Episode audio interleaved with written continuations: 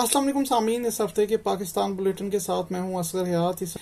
پاکستان کے وزیر اعظم عمران خان کے خلاف تحریک عدم اعتماد کے لیے اپوزیشن جماعتوں کی ریکوزیشن پر قومی اسمبلی کا اجلاس اکیس مارچ کو بلائے جانے کا امکان ہے۔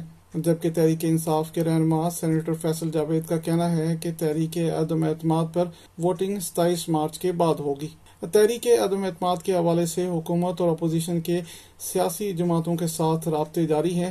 حکومتی اتحاد میں شامل مسلم لیگ کاف، متحدہ قومی موومنٹ، بلوچستان عوامی پارٹی اور جی ڈی اے نے ابھی تک حکومت یا اپوزیشن میں سے کسی کے ساتھ چلنے کے حوالے سے کوئی واضح اعلان نہیں کیا۔ تاہم، ذرائع کا یہ کہنا ہے کہ مسلم لیگ کاف کی قیادت کی مولانا فضل الرحمان اور آصف علی زرداری سے ہونے والی ملاقاتوں کے بعد دونوں جماعتوں کا جھکاؤ اپوزیشن کی طرف لگ رہا ہے۔ پیپلز پارٹی اور مسلم لیگ نون نے دونوں حکومتی اتحادی جماعتوں کے مطالبات ماننے کی حامی بھر لی ہے۔ کاف لیگ کے رہنما چودھری پرویز لائی نے ایک ٹی وی انٹرویو میں کہا کہ حکومت نے ان کی طرف رجوع کرنے میں دیر کر دی ہے۔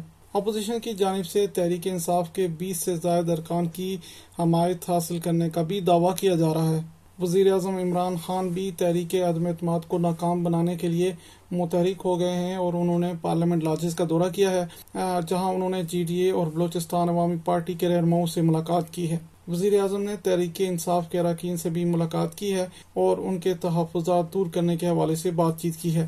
حکومت کی جانب سے اعلان کیا گیا ہے کہ تحریک عدم اعتماد کے دوران پی ٹی آئی کا کوئی بھی رکن پارلیمنٹ نہیں جائے گا۔ پارٹی پالیسی کی خلاف ورزی کرنے والوں کے خلاف آرٹیکل سکسٹی تھری اے کے تحت کاروائی کی جائے گی اور انہیں نائل قرار دینے کے لیے ریفرنس دائر کیا جائے گا اور ایسے ارکان کو ووٹ ڈالنے سے بھی روکا جائے گا۔ اب وزیر اطلاعات فواد چودھری نے الزام عائد کیا کہ تحریک انصاف کے اراکین کو خریدنے کے لیے بولیاں لگائی جا رہی ہیں۔ فضل الرحمان، آصف زرداری اور نواز شریف کی طرف سے۔ اس وقت جو لوگوں کو آفرز کی جا رہی ہیں، کروڑوں روپے کی اور لوگوں کو خریدنے کی کوشش کی جا رہی ہے، ہم اس کی بھی شدید جو ہے وہ مذمت کرتے ہیں۔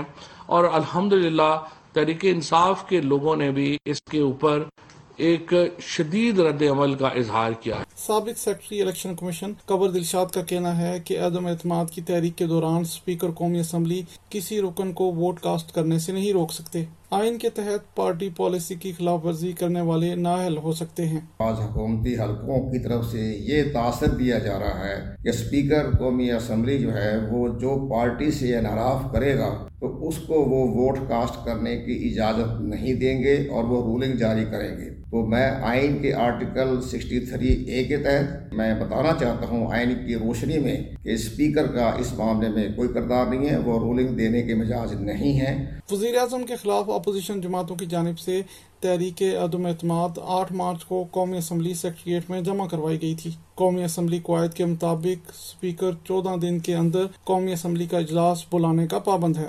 عمران خان کو اپنے ہی اراکین کی ناراضگی کی وجہ سے مشکلات کا سامنا ہے۔ پی ٹی آئی میں بڑی تعداد میں لوگ ناراض ہیں۔ صرف دیہی علاقوں کے ایم ایل اے ہیں پی ٹی آئی کے۔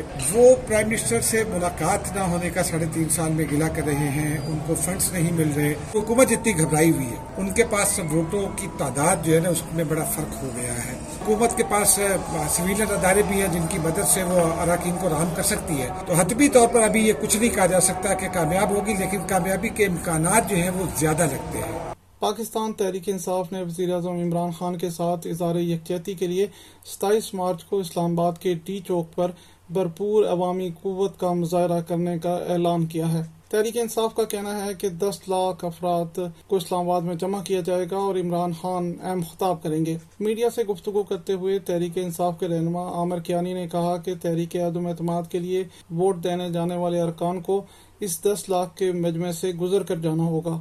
اور ووٹ ڈال کر واپسی بھی اسی مجمع سے گزر کر ہوگی۔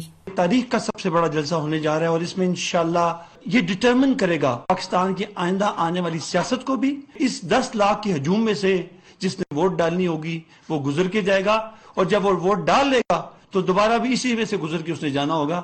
تو لہٰذا اپنی پیٹیاں کس لیں۔ دوسری طرف اپوزیشن جماعتوں کے اتحاد پی ٹی ایم نے تیئیس مارچ کو اسلام آباد کی طرف لانگ مارچ کا اعلان کر دیا ہے۔ مولانا فضل الرحمان کا کہنا ہے کہ تیئیس مارچ کو قافلے پورے ملک سے نکلیں گے۔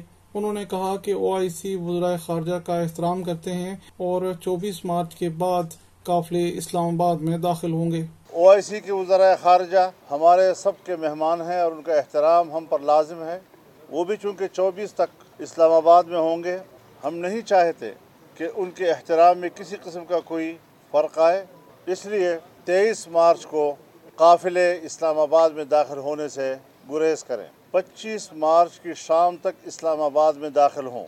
تحریک انصاف کے رہنما شہباز گل نے کہا کہ پی ڈی ایم ڈی چوک پر پہنچ کر تحریک انصاف کا جلسہ ناکام بنانا چاہتی ہے۔ تحریک انصاف کے کارکن ستائیس مارچ کے جلسے کے لیے چوبیس مارچ کو ہی ڈی چوک پر خیمے لگا دیں گے۔ دوسری جانب مسلم لیگ کاف کے رہنما چودھری شجاعت نے حکومت اور اپوزیشن سے اپیل کی ہے کہ تلخیاں کم کرنے کے لیے دونوں اطراف جلسے ملتوی کرنے کا اعلان کریں۔ اور اب ذکر بھارت کی جانب سے فائر کیے جانے والے میزائل کا۔ پاکستان نے بھارت کی جانب سے پاکستان کی فضائی حدود میں غلطی سے میزائل فائر ہونے کے واقعے کی مشترکہ تحقیقات کا مطالبہ کیا ہے۔ بھارت کی جانب سے غلطی سے میزائل فائر ہونے کا واقعہ نو مارچ کو پیش آیا، جس کا انکشاف پاک فوج کے شعبہ تعلقات عامہ کے D G major general Babar Iftikhar نے میڈیا بریفنگ میں کیا۔ میجر جنرل بابر افتخار کا کہنا تھا کہ نو مارچ کو بھارتی حدود سے ایک اڑتی ہوئی چیز پاکستانی حدود میں داخل ہوئی جو میاں چنو کے مقام پر گری۔ D G I S P R major general Babar Iftikhar نے کہا کہ یہ ایک سپر سونک پروجیکٹ تھا جو ممکنہ طور پر میزائل تھا اور غیر مسلح تھا۔ یہ آبجیکٹ بھارت میں سو کلومیٹر اندر تھا، تبھی ہم نے اس کا نوٹس کر لیا۔ انہوں نے کہا کہ بھارتی میزائل نے مقامی اور غیر ملکی پروازوں کو نہ صرف پاکستان بلکہ بھارت میں بھی خطرے میں ڈالا۔ اس حادثے کی وجہ سے کوئی بڑا فضائی حادثہ بھی پیش آ سکتا تھا۔ بھارت نے پاکستان کی حدود میں میزائل گرنے کے واقعے کی تصدیق کرتے ہوئے اپنی غلطی کا اعتراف کیا ہے اور واقعے پر افسوس کا اظہار کیا ہے۔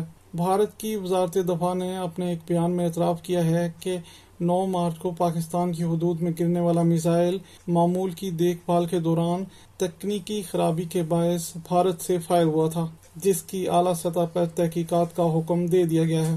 پاکستان کے دفتر خارجہ نے بھارتی نازم العمور کو طلب کر کے واقع پر شدید احتجاج کیا ہے۔ دفتر خارجہ کا کہنا ہے کہ ایسے سنگین معاملات کو بھارتی حکام کی وضاحتوں سے حل نہیں کیا جا سکتا۔ پاکستان سیکیورٹی پروٹوکول اور تکنیکی تحفظات سے متعلق سوالات کے تسلی بخش جواب دینے کی توقع رکھتا ہے۔ پاکستانی وزیر خارجہ شاہ محمود قریشی نے کہا ہے کہ پاکستان بھارت کے جواب سے مطمئن نہیں واقع پر نوٹس کے لیے اقوام متحدہ کو خط لکھ دیا ہے۔ کل رات ٹیلی فون پر میری اقوام متحدہ کے سیکٹری جنرل سے اس موضوع پر گفتگو ہوئی۔ اور موضوع کیا ہے؟ وہ مسائل جو داغا گیا پاکستان کی طرف۔ میں نے پاکستان کی تشویش، پاکستان کی کنسرنز جو ہیں، وہ میں نے ان کی خدمت پہ پیش کی۔ Chief of army staff general Qamar Javed Bajwa کی زیر صدارت ہونے والے کور کمانڈر اجلاس نے بھارت کی جانب سے غلطی سے میزائل فائر کیے جانے پر تشویش کا اظہار کیا ہے۔